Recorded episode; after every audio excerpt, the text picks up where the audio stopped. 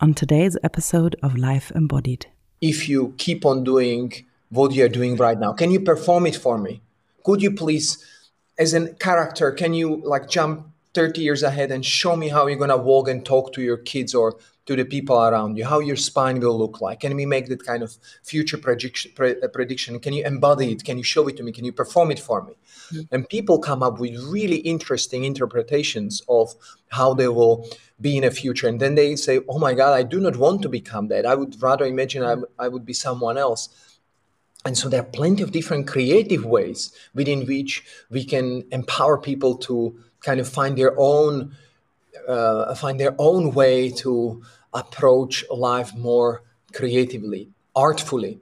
It must be artful and sensitive and less in control because things can arrange themselves by themselves rather than us always knowing what we are going to do and what will be the results of what we are doing. Welcome to Life Embodied, where we explore how an embodiment practice can support us in meeting the challenges of life. How can we surf the waves of life deeply anchored in the safety of our bodies? How can we learn to trust our capacity to be with intense sensations and emotions? How can we cultivate body awareness and why does it matter?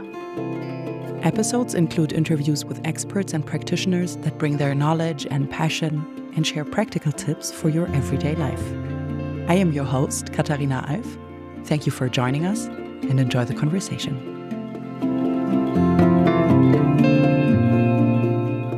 Welcome, dear listeners, to today's episode. Before we start, I want to tell you something. Because I have been developing an online course. It's going to take place from mid November through to mid December. It is in German, so this is an offer for the German speaking people among you. And it is called Kompass and is about learning your body's language and learning to understand symptoms or make sense of symptoms so if you have pain, tension, sensations that are unpleasant, that you have the idea that your body might want to tell you something with it and that it's stress related and it changes, but it's difficult to make sense of it, then you are really warmly invited to check it out and to take part and you can find this on my website, which is katharinaalf.de. And then the workshop you find on slash kompass. Or click on workshops and then on kompass. That's it. This is my little invitation. And now let's dive into the episode.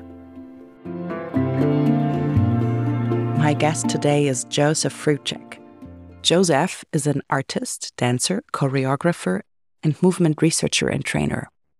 In the embodiment and movement scene, he is best known for the fighting monkey practice that he founded together with his partner Linda Kapetanea.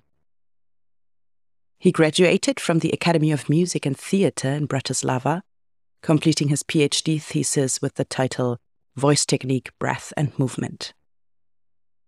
Jozef teaches at different universities and gives workshops all over the world. Okay, yeah, welcome to the show, Jozef. Thank you so much, Katharina. It's really nice to meet you. Very nice meeting you too. And the very first question that I always ask my guests in the beginning is what is it like being your body? What is the physical experience of being you? Maybe specifically today, maybe also in general was it how, how, does it feel to be me mm-hmm. on my being in my body well yeah. uh, you know uh, i now it's maybe now it's almost yes now it's 30 years when i started to practice with um, one of the masters that i visit for so many years so yes now it's 30 years and this one master that i uh, was working with and gave me permission to teach after 15 years he said um, mm, uh, he, once i was in discussion with him and I said to him, Look, I'm troubled because people always ask me about the travel of the energy, you know, how the travel energy travels there, and I feel this, I feel that. And I said to him, Look, I don't feel anything. And I, and I start to feel guilty about it, you know, like everyone can express how the how there's this there is this kinetic chain, there's this flow here, that flow there, the, the water is bubbling, and uh, and I say I, I can't really tell how things are traveling. Not that I would be insensitive to my body, but that I I would not in particular kind of could express those very specific description. And he says, don't worry about it because if energy flows, you do not feel your body. It is only when energy does not flow that you start to feel it. And so when when I'm feeling good, when I feel uh, when I feel somehow in harmony with whatever I do or whatever challenges I need to overcome, then I do not feel my body so much. It feels like everything nicely goes with me. I am taking myself with myself. But when there is an hindrance, if there is a conflict that I do not know yet how to resolve or do not know how to take a particular angle, then I start to feel my body. Hmm. So today I do not feel my body because I feel like I, I feel attuned and I feel happy that I'm meeting you here. So, uh-huh. and everything went smooth. I managed to take my kids to the school on time, which mm-hmm. is a mm-hmm. great success. This is, I can give myself a golden medal for achieving my, achieving my most important task of a day. Uh-huh. Well, that's a really interesting answer because I, I, um, I mean, I also talk a lot about flow and I talk about how energies tra travel in the body. Or for me, that is a that is the approach to trying to explain how sensations feel. Like maybe we could say it feels like energy is flowing because in the end, who knows what's actually happening. Yeah. um, and I think that many people cannot really relate to this description and they feel like i don't feel anything moving. Like i don't i don't relate to this. Mm. something wrong. And so i think it's really interesting that you say that you don't describe it this way or that yeah that even if you're in a good state you don't notice your body so much in a way. No. Of course you know that's uh, feeling is an expression of uh, uh, energy cost. That means that if your predictions are not being met, right, then your body is letting you know something is in a mismatch of how you predicted the world, what is your hypothesis of the world, and what there actually is. So your body is letting you know basically about the cost of that particular activity or kind of maybe a mismatch of what you believe that you can do and what there actually is available so when, when of course when i say i don't feel my body i am paying a great amount of time um, paying attention to how i feel and how things are evolving how my physiological states are evolving but i um, engage in kind of proactive maybe uh, sampling of my internal states. So I would like to know, I would like to predict that if I keep on doing what I'm doing, how things will evolve for me in the future. Mm-hmm. Okay, so that would mean that symptoms or specific sensations are already are, yeah are, are, the feedback of the body that something is different than we predicted or anticipated yeah. yes yes of course we expect to stay in homeostasis right so we expect mm. to stay within the a very narrow range of viability and we need to understand that homeostasis is a active state. And if we say that homeostasis is an active state, it means it, it means it is like a carrying or keeping the ball on top of the mountain. And so if it goes on the slope and we react too late, then it will take us much more energy to keep us in homeostasis, to keep us in balance and that could be expressed as a certain feeling or that could be expressed in, as a small injury or that could be expressed as a, as a big injury. Maybe if the if the homeostatic this kind of sphere that is on top of the mountain falls too far away from the from the optimal uh, optimal range. And and so we need to always ask ourselves then how much how much it costs us to stay in homeostasis. Mm-hmm if it costs us too much, then probably we are not doing something right in our lives. Mm-hmm. Ha, we're already, I feel like very deep into things, and uh, I'm, I can feel my excitement like ooh, going up. It's really, really interesting. Um, and I think before we dive into even deeper into this, I would like to take a step back to mm. take the listeners with us where we're headed. And maybe we can maybe we can start more in the beginning of the way I understand your work so far is that you really use physical training as a way to improve our whole way of being like not only our physical being but all the other layers of thinking creativity facing challenges in, in general in life. If i would compress um, the entire practice maybe into a few sentences that's how i explain it to my students i would say okay we, we need to really learn only two things in life right? To love life loving life is the, the, the, most important thing. Means that you are not repetitive you are not habitual that you can really enjoy life right so loving life is one thing and second thing that we need to learn is how to solve life challenges. If we are inspired if we are engaged if we embrace life and if we are capable of solving life challenges then we know all. So i said wow this, this, these two sentences quite clearly embrace anything and everything that we want to do in our practice. But then i said okay um, it seems like loving life is always interrupted with these challenges or problem we need to face in life. So i needed to combine these two sentences. So i said okay how we can be enjoying or loving to solve life challenges. So how we can be smiling and sounding well when we are solving the problems because it seems like we mm-hmm. every day we meet the challenges that we need to solve. And the answer to it is basically the whole practice could be then answered or these two questions of how to solve life challenges with love would be the quest for better communication. So it means if we are engaged in communication, if we are engaged in a dialogue, then we most likely gonna solve the challenges that we are meeting and the challenges that need to be overcome. Mm-hmm. What what do you what do you mean with communi- communication in this context? Communication. When you look at the, any biological system, any any system that is alive, right? Then um, Uh, let's not go too deep into a biology, but let's say in order to stay alive, you need to be separated from the external environment from which you have arisen. Yes, so you have a certain identity. It may be a cell. Cell has a certain membrane. We have a certain skin, or it doesn't matter. But we are separated from the environment in order to preserve ourselves, and we need to communicate via that membrane, right? So there has to be a live communication. And if the communication stops, then the life stops.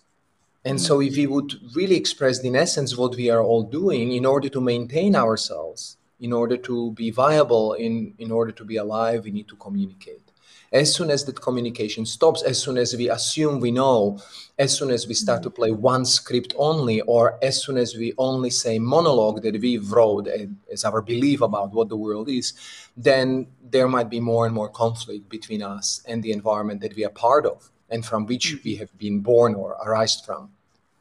Mm-hmm. So this, so all of these things you explore in your physical practice yes. through physical so, exercises. Yes, not only for physical exercises. Well, um, um,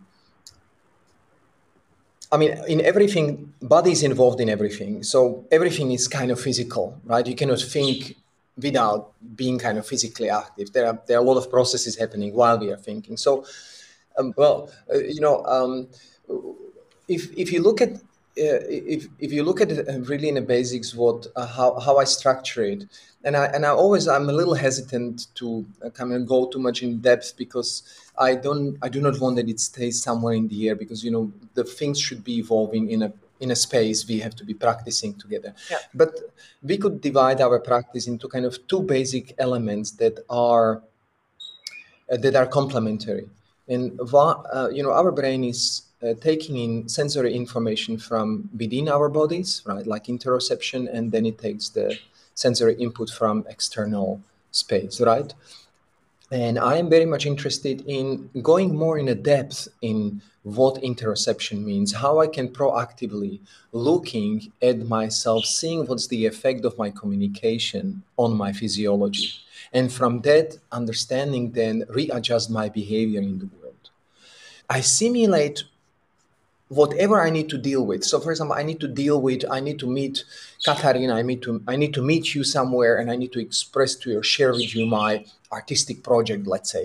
So I simulate that world first in my head, then I can maybe create a small model on my table uh, you know, I can imagine, okay, I will meet Katharina in a coffee place, or no, no, no, not in coffee place. I will meet her in a restaurant. No, in a restaurant, no, because that might take too long time. If things they go wrong, we will have to stay there for long. So maybe I meet her for a coffee. Which coffee I meet her? I meet her in this beautiful coffee next to the park because if something goes wrong, then we can go for a walk and then I will say, okay, okay, wait a minute, should I come earlier or should I come a little bit late? And so I make these simulations, and then I can maybe simulate it like we do in fighting monkey practice. Then we simulate it in a space. So we basically recreate the reality. And that would mean in sport that basketball players, when they work with us, we simulate the difficulties they had in a last match or last season. When there is a boxer, then we simulate a boxing match and we create games that would allow them to become better in what they want to do. Maybe you are a business owner, and so we say, okay, what is the what is the information that is missing from you achieving a good communication with, within your company or with the world? Can we simulate that world and can we simulate different possible futures? And so this is this kind of creative act on how we can be selecting the most useful strategies for our future actions. And once we select the strategy that we believe is the best, then how we adjust it, how we attune it as we run it through in a real life. So in this way, I believe that what we do is greatly universal and helpful to people from many different, um, uh, many different um, disciplines or many different domains of, of life because I wasn't interested in doing something that would be useful only for one thing. I would I mm-hmm. wanted to find out practice that would be useful to people in many different contexts, in many different situations. Mm-hmm. So you would not only approach physical questions with this, like the the question the basketball player might have or the martial artist might have, but you would also approach problems like the like the coffee situ- the coffee date? Of course also a coffee date.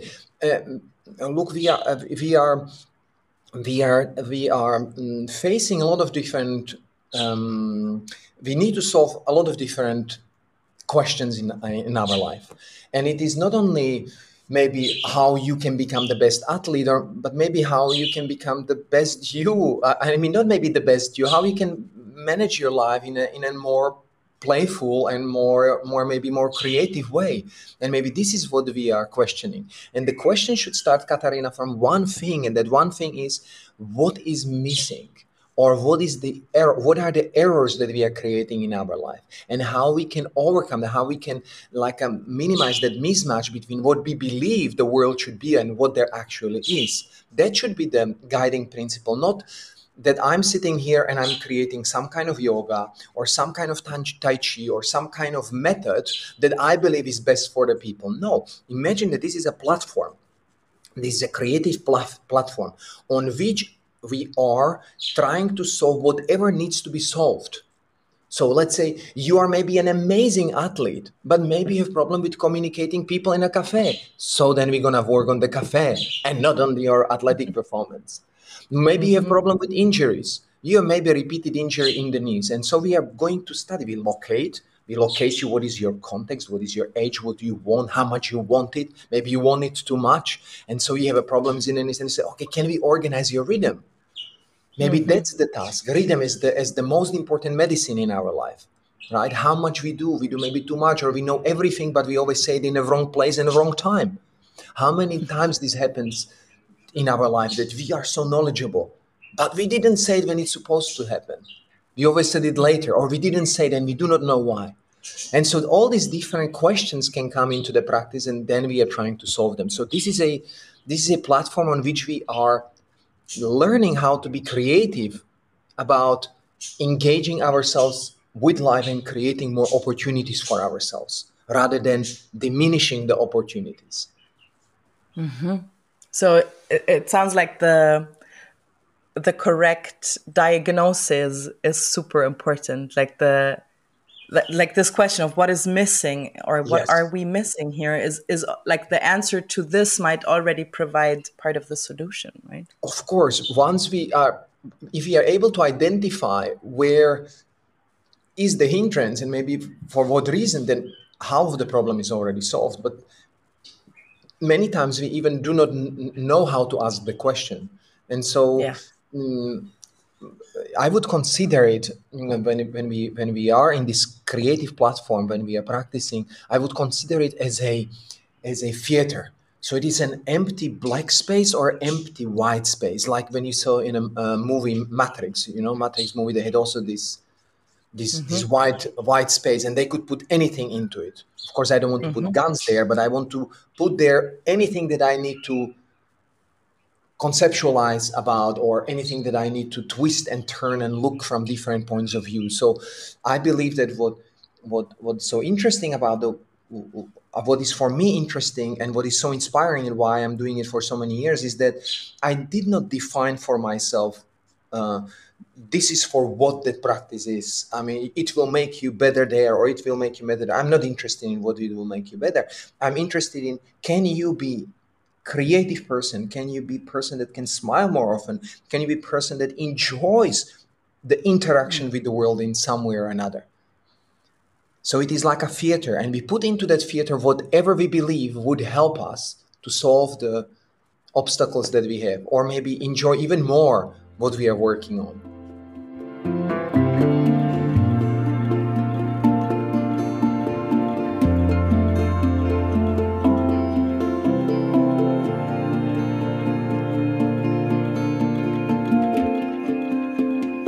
Do you come to a place of asking the right questions when you're presented with a problem? When someone comes to you and they present a problem, how do you how do you find the right questions to ask? If someone has certain a particular question or certain particular problem, I am not dwelling in them. What what I do, I play with those people in a different ways. I put them in a different situations, and they will reveal by the way they act in the world what's actually the deal. What is what is mm-hmm. actually the the mm-hmm. hindrance. So mm-hmm. because when you ask questions verbally, usually the mind, the monkey mind, is so smart and intelligence will twist things in a million different ways, but it will not reveal the truth. The truth comes from the way we act in the world. And so I present sometimes to people a task that is impossible to solve, but they do not know. So we play a game, I, I set the rules in that game, and I say something that is not possible to solve. And then I observe who will quit the earliest. So someone will quit immediately. I cannot solve this, you know. And some people are looking always for a new solutions, and I never discouraged. Or you, or, or- or- I mean, you can create a different, various playful situations within which they tell you more about themselves than if you would be talking to them. And so through that way, through that playful way, we learn about each other. But I'm not only learning about them; they also learn about me because I'm playing with them in some way or another, right? Um, um, yeah.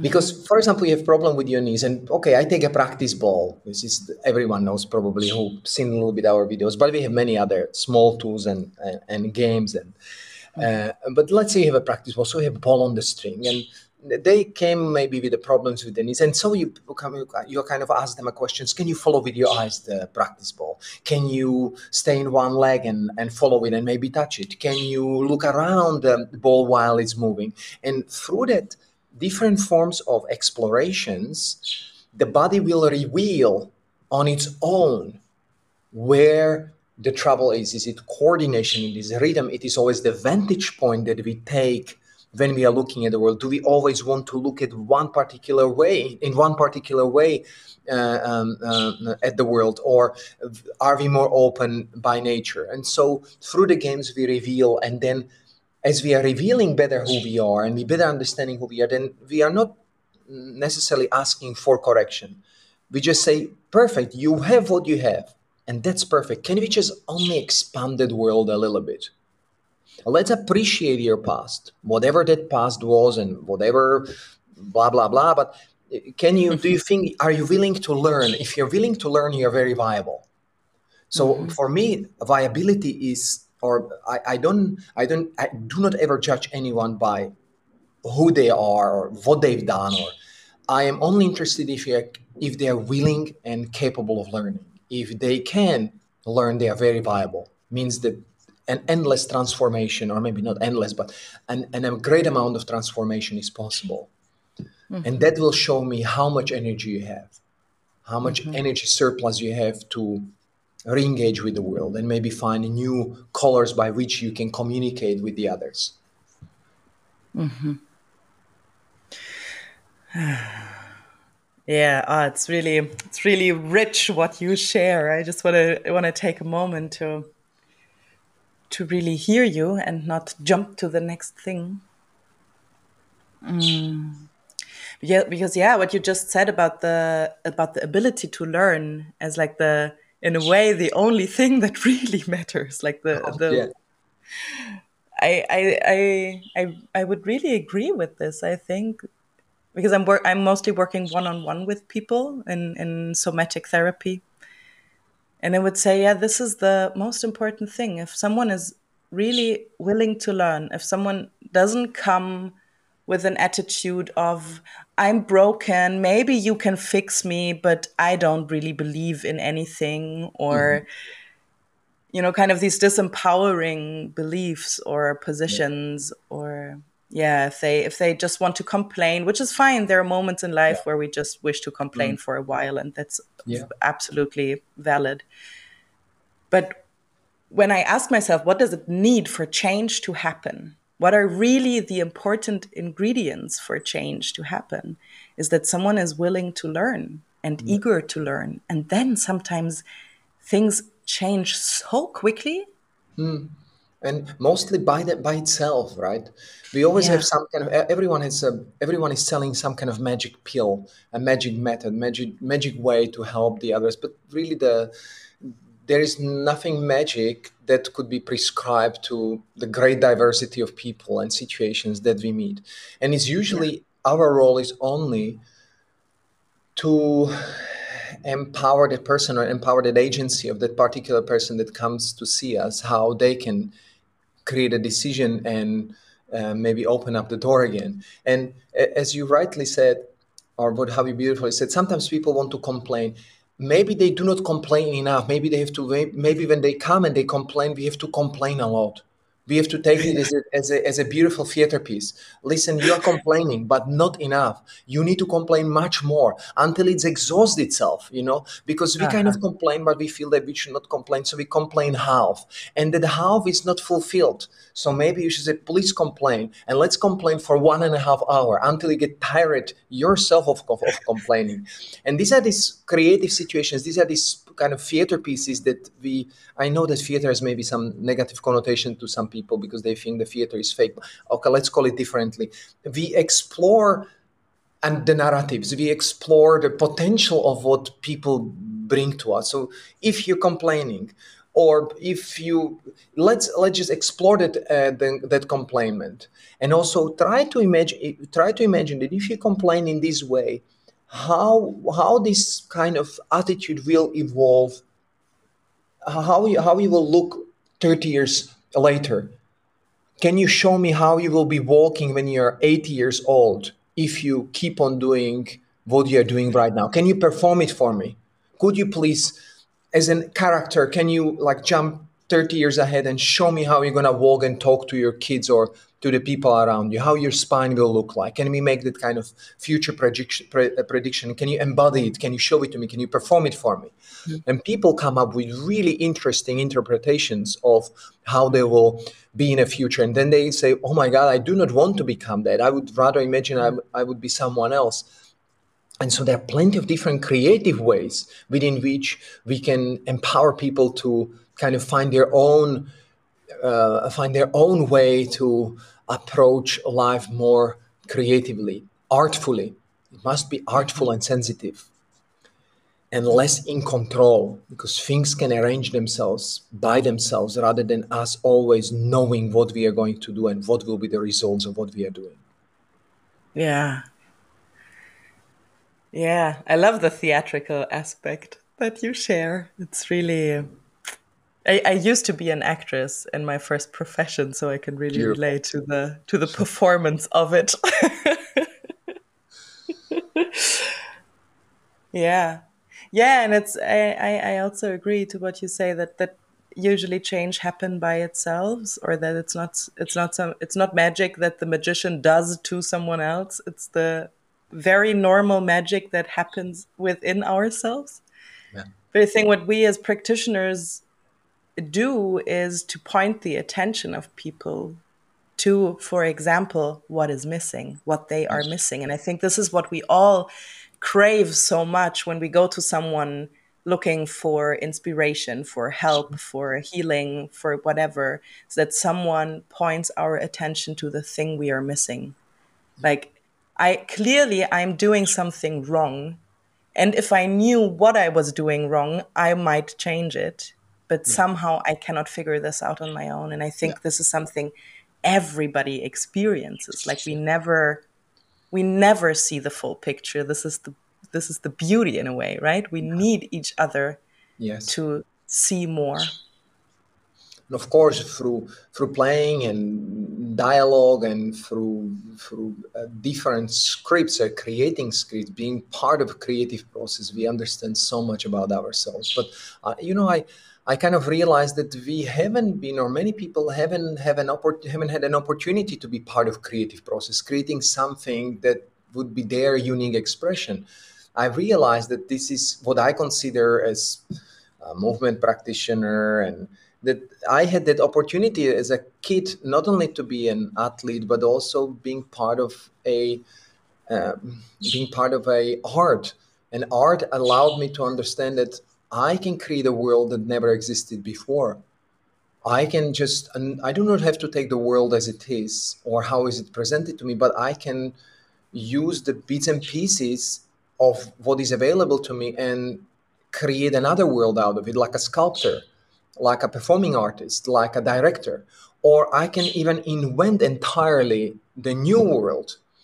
And and this is not a form of escape, of course, but this is a form of expansion of how we can be looking at the things that surround us. That we do not have to always take the world as it is, but we can improve our position in the world, which is very, very important when when when people have a problem in the lower back, I used to say that's a problem of relation. It's a problem of how you or insen- insensitivity on how you can improve your position in the world.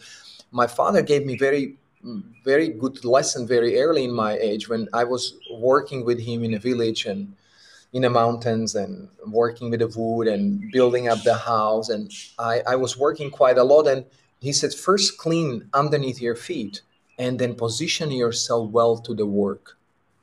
When I didn't position myself well to the work, I always had a bloody blisters on my hands. But he said it's not about how much power you put in that work, but how you clean underneath your feet, so you understand you can position yourself, and then find a good distance towards the towards the um, towards the work that you're doing, and speculate by which angle the material will give up right? When you're cutting the woods or when you are chopping the stone, the stone has a certain sound, the, the wood has a certain sound. Turn it around and look at it how you would be chopping it, how you would be positioning yourself towards the world. Very viable, very important lessons that uh, I, I was maybe lucky enough to meet people that are always feeding me, or I was a good listener. I, I, I always wanted to hear these stories. These stories were so vitalizing for me. And my father, I was now visiting my father again. We were looking at because he has the bees and he's making honey and uh, he's constantly in the mountains. And, and he said to me that I was hungry for stories. When he said a story or someone said a story, I always sat with open mouth. And I always said, again, say it again. so I was like a, a, a storytelling absorber I could absorb anyone's stories, and, and he says that, that was that he said I was never worried about you because you could play with a string, like a, I could play with a shoelace for hours, and I would be very very good listener. He said so. He said I know that this guy is gonna be okay in his life. That's beautiful. Mm. Mm, can you can you share more about what you what you mentioned there? Um, like I mean, I, I know lower back issues very well. Like, this is how I came to the whole somatic work because I, I was in a lot of pain. And and I discovered so many relevant things about it and it changed so much. And still it comes back sometimes as if to I don't know, to keep me alert. Yes. Yeah. and you just mentioned like yeah, people with lower back issues and I don't know if if this was just like a a random example or or if look uh, people come with or people are usually having trouble with the knees which is not understandable mm. to me uh, I mean, it is understandable. I just try to say say it in a kind of philosophical way. Uh, yeah. We should not have problem with knees because knees, the mm. largest joint in our body, was evolving for at least seven million years from the older apes to newer apes. Um, so we should, and it's a beautiful architecture. It's it's incredible. A lower back is extremely powerful, well positioned. The problem is that we are not dancing well with our bodies. We are carrying ourselves through our life. We try to be in control, we try to hold, and as soon as you hold, you are in trouble. And so, problem with the knees, problem with the lower back, problem with the shoulders, or uh, later on hips and hip replacements and knees in surgeries. This is all due to, and not all. I mean, if you have a car accident, Mm. okay, I would say okay if we say this chronic pain because of the is a misusage. Yeah. We misuse and abuse our bodies because we are insensitive towards our capacity to play with the gravity and play with the forces they act on us. We miss the rhythm and coordination. We are the society where we stop to dance, we stop to sing, we, we stop to dance with other people and and so we arrive to to arrive to a big trouble and just because of that fact that we do not dance now don't i i, I can imagine what's going on in the head of people you know thinking a dance a ballet or dance a contemporary dance or breakdancing you know dance i mean dancing with the gravity dancing with the force of order dancing with the environment yeah. that is changing and dancing and vibrating and singing means vibrating having a good sound sounding well mm. in ourselves and since mm. we are mm. not doing that very much there's a lot of holding and holding that just basically destroys demolish our our bodies the funny thing is that you know i also had a i had a big issue with lower back i hurt my lower back very badly when i was 17 and i i, I think it never really left in my body. It's not like I don't have chronic pain. I don't have a pain in my lower back. I, I have strong uh, lower back, but I know that the damage was there once. So the, the, the, body always reminds you, and it's good that it reminds us. It's a good memory. I like it. Uh, mm-hmm. But I, I, I, I met beautiful people from, for example, freestyle wrestling, and I realized, wow, these people have healthy backs. They do not have as much herniations as, for example, people that would be laying on the ground doing maybe a jiu-jitsu, Brazilian jiu-jitsu. These people stand on their feet. They do different arches. They do a lot of crazy stuff. They have beautiful, strong spine.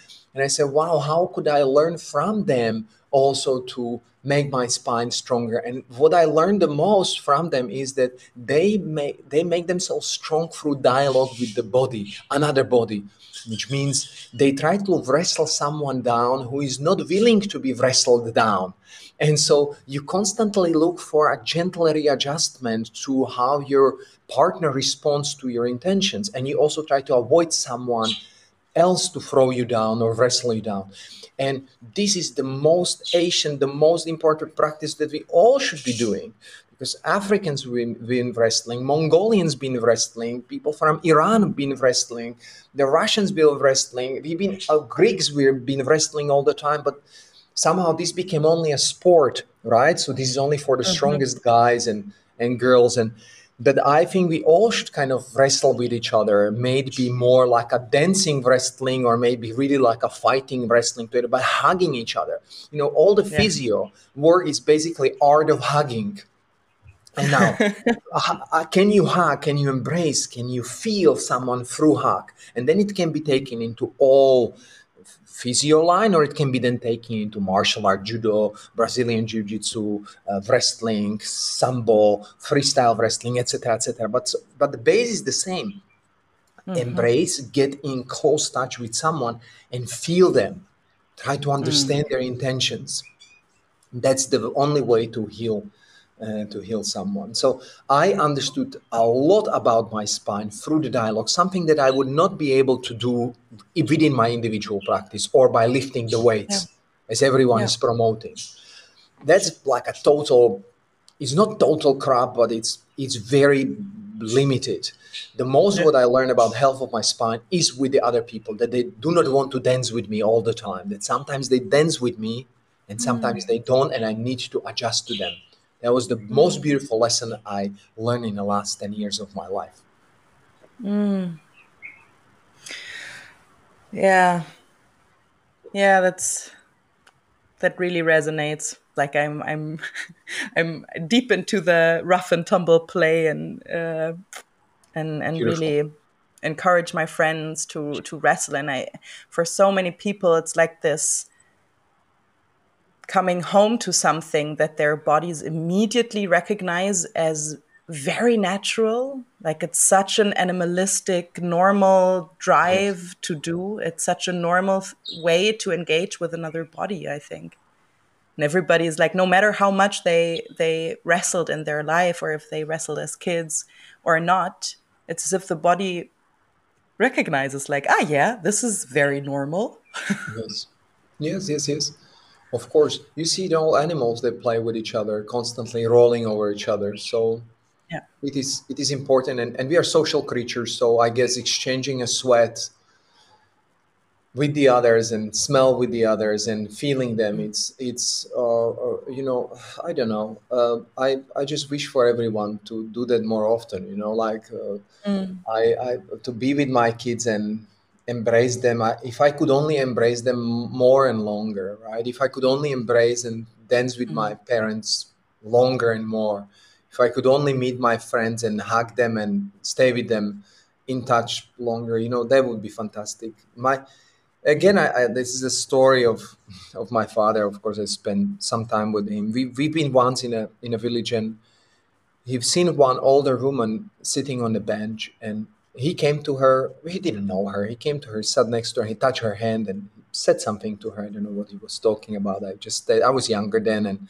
i just was a little bit away and he touched her hand and he talked to her and then he brushed her on the back and and and then he left and when I turned back, I saw that old woman. She smiled, and I said, "That's that's the power of touch. That's the power. You meet someone, and you more than sharing the words. It's like you know, like you squeeze them a little bit, mm. and you mm. stay a little bit in close proximity, and you're with them. This this is very this is very important, and and of course, I would encourage all the um, coaches and or the or the teachers of like these combative martial arts to to open up to uh, to to this general public and maybe take uh, mm. the competitive aspect a little more away and uh, and, and and mm. create the taste for people to come and and and enjoy that touch and enjoy that light wrestling because that can be very informative in many many different ways. Yeah, yeah, definitely. It's a it's I after this this rough and tumble play experience, I went to a B, to BJJ classes because I was like, okay, I want to learn more about this, but I and, and, I enjoy it a lot and I learn a lot, but it's not the same because there is this competitive thing, and then and yeah, it's it's not so much about the about the individual exploration of how do I relate to you, but it's like applying techniques and and um, yeah and the, the playfulness in, is, in it is i think so important yeah it's important. Uh, uh, I, I have also good experience uh, so well I, I like freestyle wrestling because you need to stay a lot on your feet you are not only on the ground like in let's say in brazilian jiu-jitsu uh, so my preference is of course working naked not naked but without any gear and, and then move around and, and control learn how to control not how to submit and that capacity to control to move without the other body it's, it's really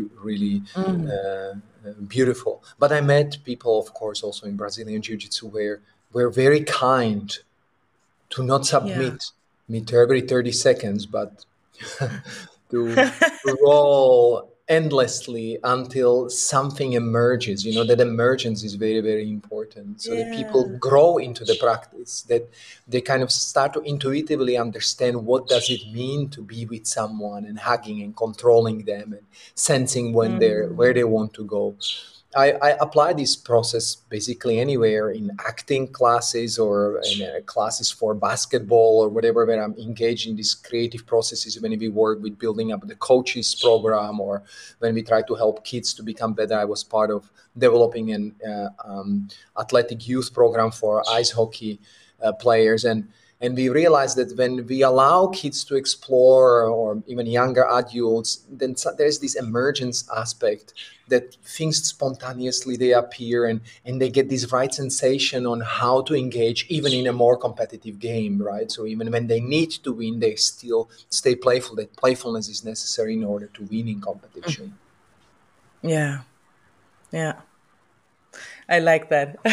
I like that they that you said you met kind kind wrestlers that didn't force you to submit every 30 seconds. yes, or, or maybe every for, 15 seconds. I don't know. Maybe yeah. we could do even more often. And as I'm getting older, it's getting worse, right? Sure.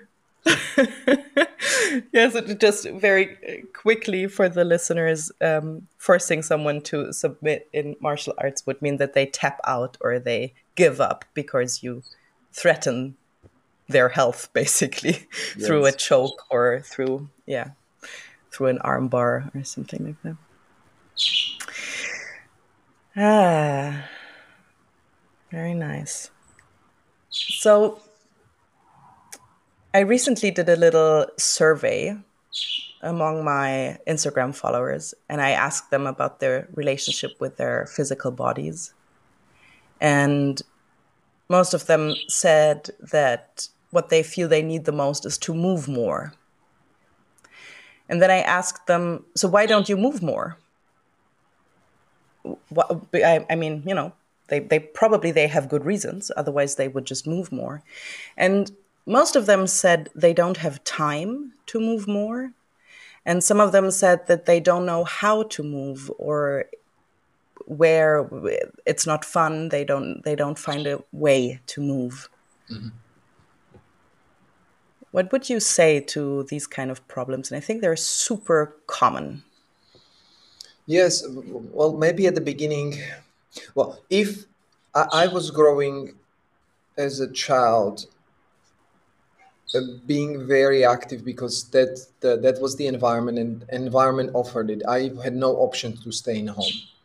So as soon as I would be gone from the school, I would only appear in home for, to go to sleep otherwise i would be outside. So it, it became it became necessity for me to be active. Having an active lifestyle for me exercises or exercising felt stupid and inappropriate for my with, in comparison to my evolutionary history. I understood that we've been active creatures and that's the exercise cannot possibly uh, uh, kind of substitute that active lifestyle. So i slowly created a world where i move most of the time or my my life is very very active. Even when i spend maybe four or five hours reading the research papers or reading the books or working on my own writing or some theories i, I spend a lot of time sitting but i it's intertwined with a lot of movement or i'm looking for opportunities to move. So i have created an environment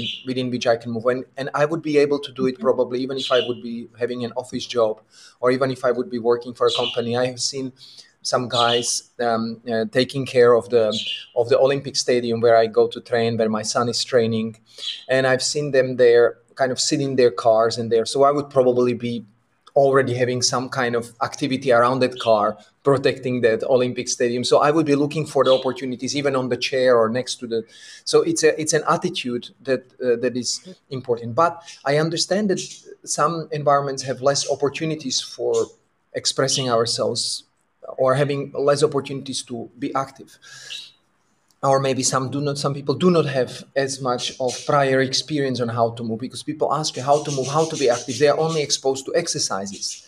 And of course mm-hmm. exercise, eventually you will give up because they're just so boring and they don't do not lead to anything. There is nothing inspiring about them.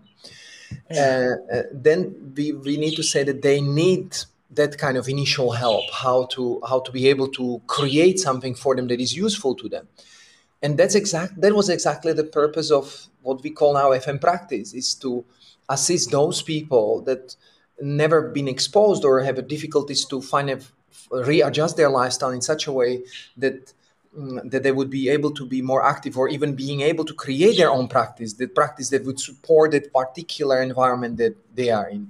So they need at the beginning some kind of kickstart. So we inspire them and we and we share with them the principles of how this can be uh, this can be arranged but i think everything starts by one simple fact that i i realize that I have a desire to be more active in a life. And if the desire is there, we will slowly find a way to kind of incorporate it more into our lives. So if the desire is there, we will look for people, we will look for connections, we will look for networks within which that desire can manifest itself and eventually become part of our everyday life. Yeah. Yeah, thank you. Mm, I think this is very encouraging for many people, probably to also hear like when, when exercises are boring, not interesting, when you really can't be bothered to get up and do them. Uh, you're not wrong about this. They, they are boring. and yeah, there are way more interesting ways to move than yes doing exercise. Oh, you can lift weights, but it has it has a limit. You know, it has also intellectual yeah. limit. Okay, how how many yeah. years you're gonna only lift weights? Of course, if you lift other people that they do not want to be lifted, you're not only becoming strong, but you're also becoming intelligent, and you also you know like you are engaging in a dialogue. Or maybe yeah. if if you want to work out, then go and help someone uh, clean their apartment, or you know, there are so many people that need help. So help them what are you doing mm. in the hmm. gyms there you know like we are wasting time okay you know like becoming stronger and more beautiful but for what reason right so uh, mm-hmm. just go and help many people they need to carry things so carry it for them help them this would be better mm-hmm. workout you will be carrying objects that are irregular you will be carrying them because they are too big and the staircase is too small and um, mm-hmm. yeah you will be at least, at least, useful and people will remember you that you are kind right uh, yeah. Uh, I don't know. Um, I don't know. I, I, look, everyone has to do what they have to do, and uh, and uh, and if someone wants to leave the weights, it's also okay. You know, anyone. I just I don't want to create an agenda. I I, I believe everyone finds a, uh, it, their own solutions within their own context. But I, but of course, I I have created a world for me where I spend most of the time with other people, and and that's very nourishing, and I feel hmm. fulfilled. Mm and when you feel fulfilled in your life, you don't care even about longevity or health because you know too well that there is no method, there is no nutrition, there is no activity that would prevent you from not getting injured or sick or maybe even terminally sick, right? You, you might get cancer for for no reason at all, right? So to say, right? Yeah. It's not always your mistake. It's just something went yeah wrong in a in a copying of the genetic material or whatever or mm-hmm. so so we should not be when you have fulfilled life you don't worry that you because we need to define healthiness in a different way. The healthiness is not absence of illness. It's healthiness is that you are part of the network that supports you when there is a trouble right? Yeah. And so okay if i am gone tomorrow i need to say to people I, i've been very happy with whatever imbalances and failures and and crazy conflicts that I had in my life with whatever my kids or my vibe or whatever my parents and but I feel fulfilled and that gives me another type of attitude to my, towards my life. So I don't care about uh, rushing to live 100 years. If it happens okay. And I also do not do crazy stuff not to shorten my lifespan. I'm, I'm interested in moving lightly and creatively and harmoniously within my body because it costs me less so I can do more right? That's why I'm interested hmm. in that kind of thing, but not because I want to live long. Then maybe I should stop yeah. to do anything and just worry about living long. We are all yeah. we all try to preserve ourselves. Most of the podcast is like do this and you will be younger. Do this and you will you know like your heart you will decrease the chances of your cardiovascular disease. I'm so happy with other people. Of course, my heart is singing. I don't have to mm. lift weights to make my heart stronger. I'm running because I want to deliver a message. There was one very beautiful friend I have, Bode from Congo, and his father always asked him to deliver some kind of letter to his friends. And that way, he made him because he was. And then when he grew up, he asked his father, "Why did you do this to me?" And he says, "Well, I wanted that you see different cultures, different villages, different musics, and you move." And so, delivering the message is a kind of different thing than going for a cross country run. When I went with my father to mountains, we went for hunt, and it's not necessarily we went for hunting to kill animal. He wanted me to know about the nature. He wanted me to talk about the winds. I hated all that stuff, right? It's so boring. You know, he walks slow, he shows you this plant, he shows you that tree, look at this. And I was like, oh my gosh, just let's get to the, you know, but that was the, the whole purpose is that we went somewhere and then we observed the animals. And he says to mm-hmm. me, you know, is this animal healthy or sick? And I say, how can I know? I didn't do biopsy on that. But he says, you can see the way he moves, the way he sounds, mm-hmm. the way, what is, what kind of territory he, uh, that animal occupies. And so there you have the cross country running because you walk mm-hmm. and you climb and you go underneath and you observe and that's completely another way of um, kind of approaching what healthy means or what means exercise is i cannot exercise it's so boring right yeah. if i miss something yeah. if if i'm if i if if i losing the range of motion because of my activity i change that activity. I improve the way i'm doing that activity. I do not compensate. I do not go home and I, I, run like shit. Then i stretch. I do range conditioning you know it's like range of motion kind of special exercises. And then i mold myself by running like idiot. And then i come back and i maintain myself and i keep on doing the same mistakes until eventually i get inflammation everywhere and i go eventually for the surgery. Mm-hmm. Mm. Ah, so many nice, so many nice things you share. You know, it's when when you shared about the about the boring hunting trips.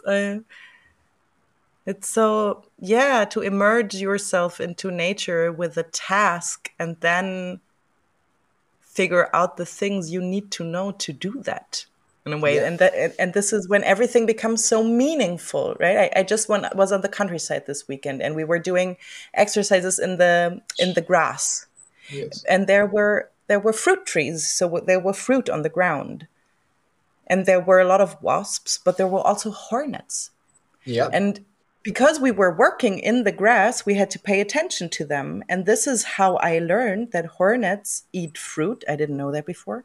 And that they hollow the apples and just leave the skin and the core and eat the rest of it. And it was so beautiful to watch. Yep. And, you know, just because I wanted to move in this grass, I learned all of these other things. Yeah, and, and that's this experiential language. Yeah, yeah. This is this very beautiful experiential language because you learn about the ecosystem. You you you learn about relations, which is which is so important yeah. because we are so sad because we are so isolated we, yeah. we, we, we, we, com- we create compartments we, we we do not sense that kind of interrelations and then we as more separated we are more we feel sad right sad from the fact that we do not have the, those relations that can be nourishing and, and fulfilling uh, anyway yes um, mm-hmm. yeah and and we can say that nature is not only being in the mountains and villages but nature is also being in a berlin where you are and and that mm. still offers a very interesting landscape to study and observe right so we can learn yeah. there quite a lot as well it's not because we are in city of course city is a particular environment but we, it still creates a lot of opportunities that we that we can explore there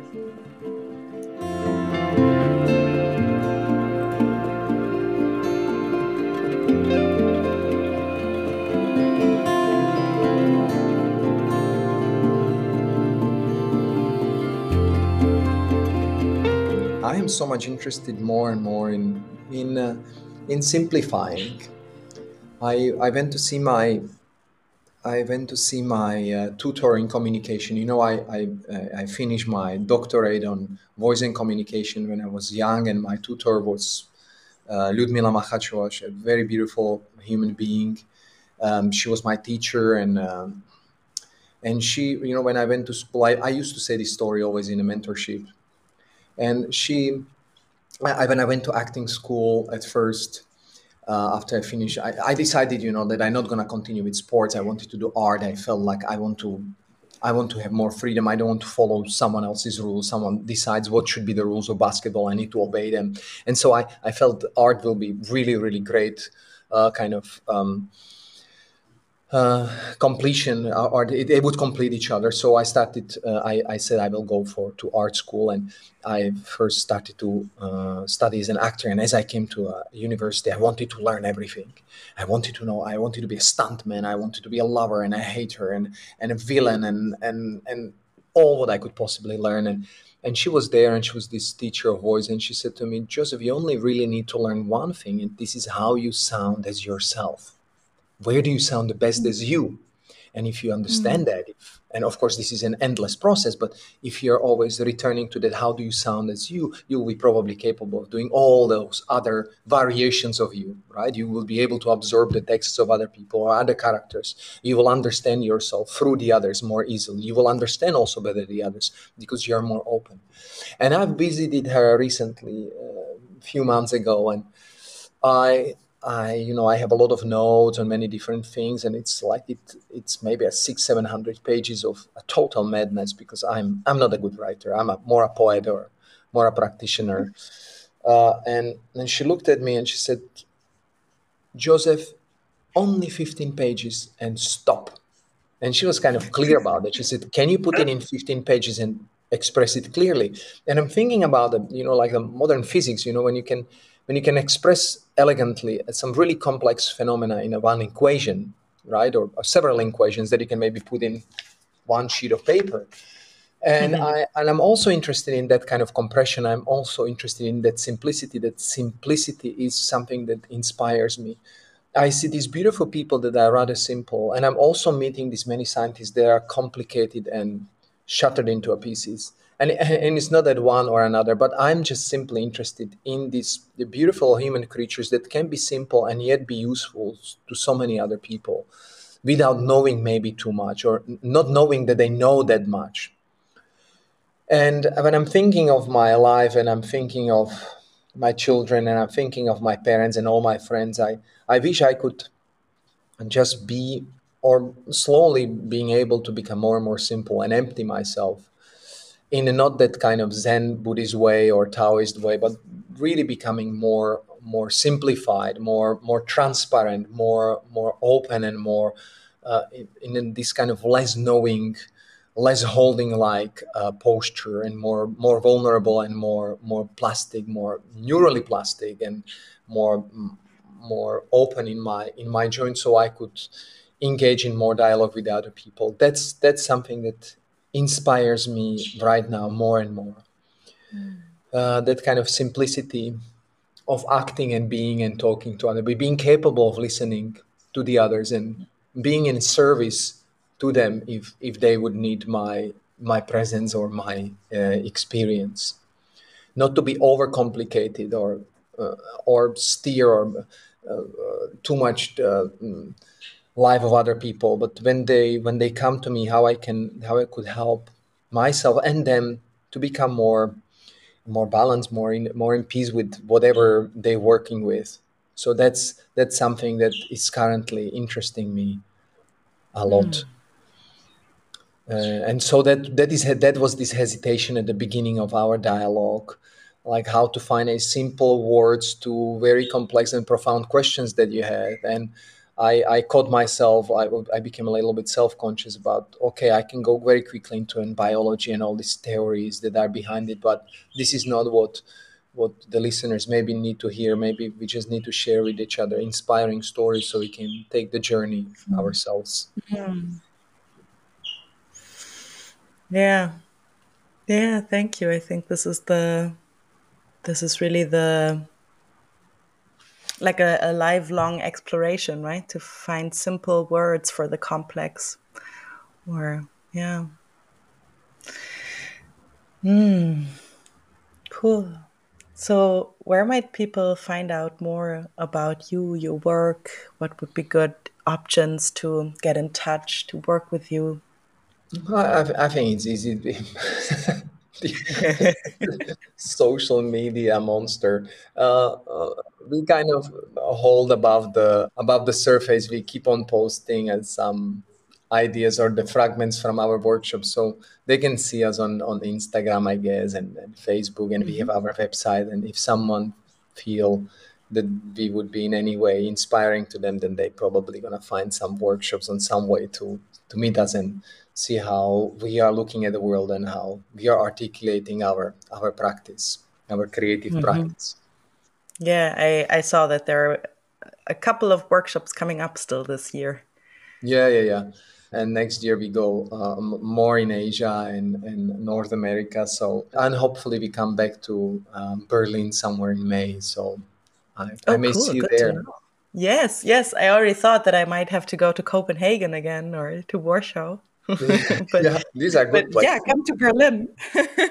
I, I will definitely. I love it there. I love Berlin very much. I, cool. I spent there some time right after the breaking up of the wall, and it was a very mm-hmm. it was very special place. Since then, the Berlin has changed a lot, but I have still those memories with me.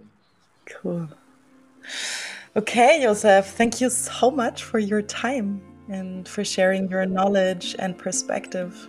Thank you. Thank you very much for invitation. Thank you everybody for listening. I hope you enjoyed our conversation. It inspired me to check out freestyle wrestling and it's been a blast. Can't stress enough how much fun this is and how rewarding. And if you have the opportunity to check out freestyle wrestling where you are, go ahead, do it. It's really one of my favorite workouts and embodiment practices in one thing. And of course, please, if you enjoy the podcast, share it with your friends, subscribe, like, and let me know if you have any ideas, any questions, get in touch, and see you back in two weeks.